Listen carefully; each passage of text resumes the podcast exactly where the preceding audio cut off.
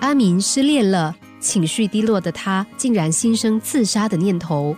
他的朋友小黎上门找他，小黎一看见满脸愁容的阿明，便说：“总归一个缘字，你就别想太多了，太过勉强的情感会带来不幸的。”但阿明失魂落魄的说：“我很爱他，我真的很爱他。”小黎看着痴情的阿明，叹了口气说：“唉，我们出去走走吧。”于是小黎拉着阿明出门，接着信步的走到远处的一座公墓。有点尴尬的小黎和心情更加沉重的阿明看见这个景象，两个人同时沉默了下来，因为他们不知道能够说什么。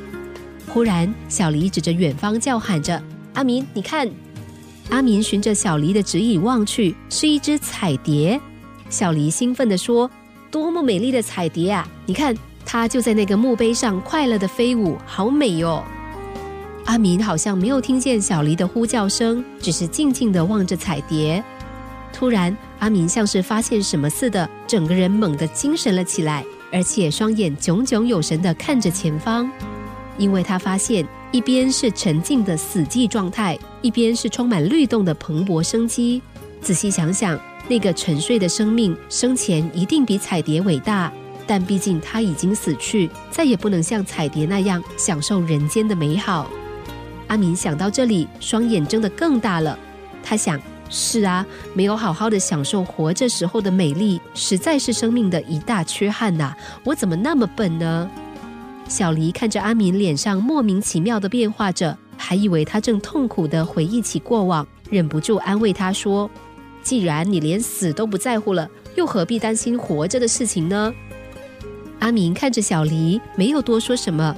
只有简单的笑了一笑，点了点头，接着又回头欣赏那只让他决定要好好活下去的彩蝶。在死沉墓碑和活力彩蝶的鲜明对比下，聪明的阿明领悟出生命的珍贵。面对人生中的失意和失恋，你是不是也曾经像阿明一样，为了小小的失去而放弃和否定自己呢？好好的活下去吧。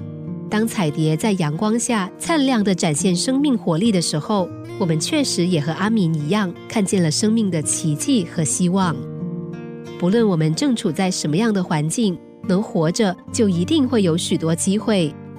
遇到失意的人，我们会说“静待苦尽甘来时”；遇见失恋的人，我们总说“下一个情人会更好”。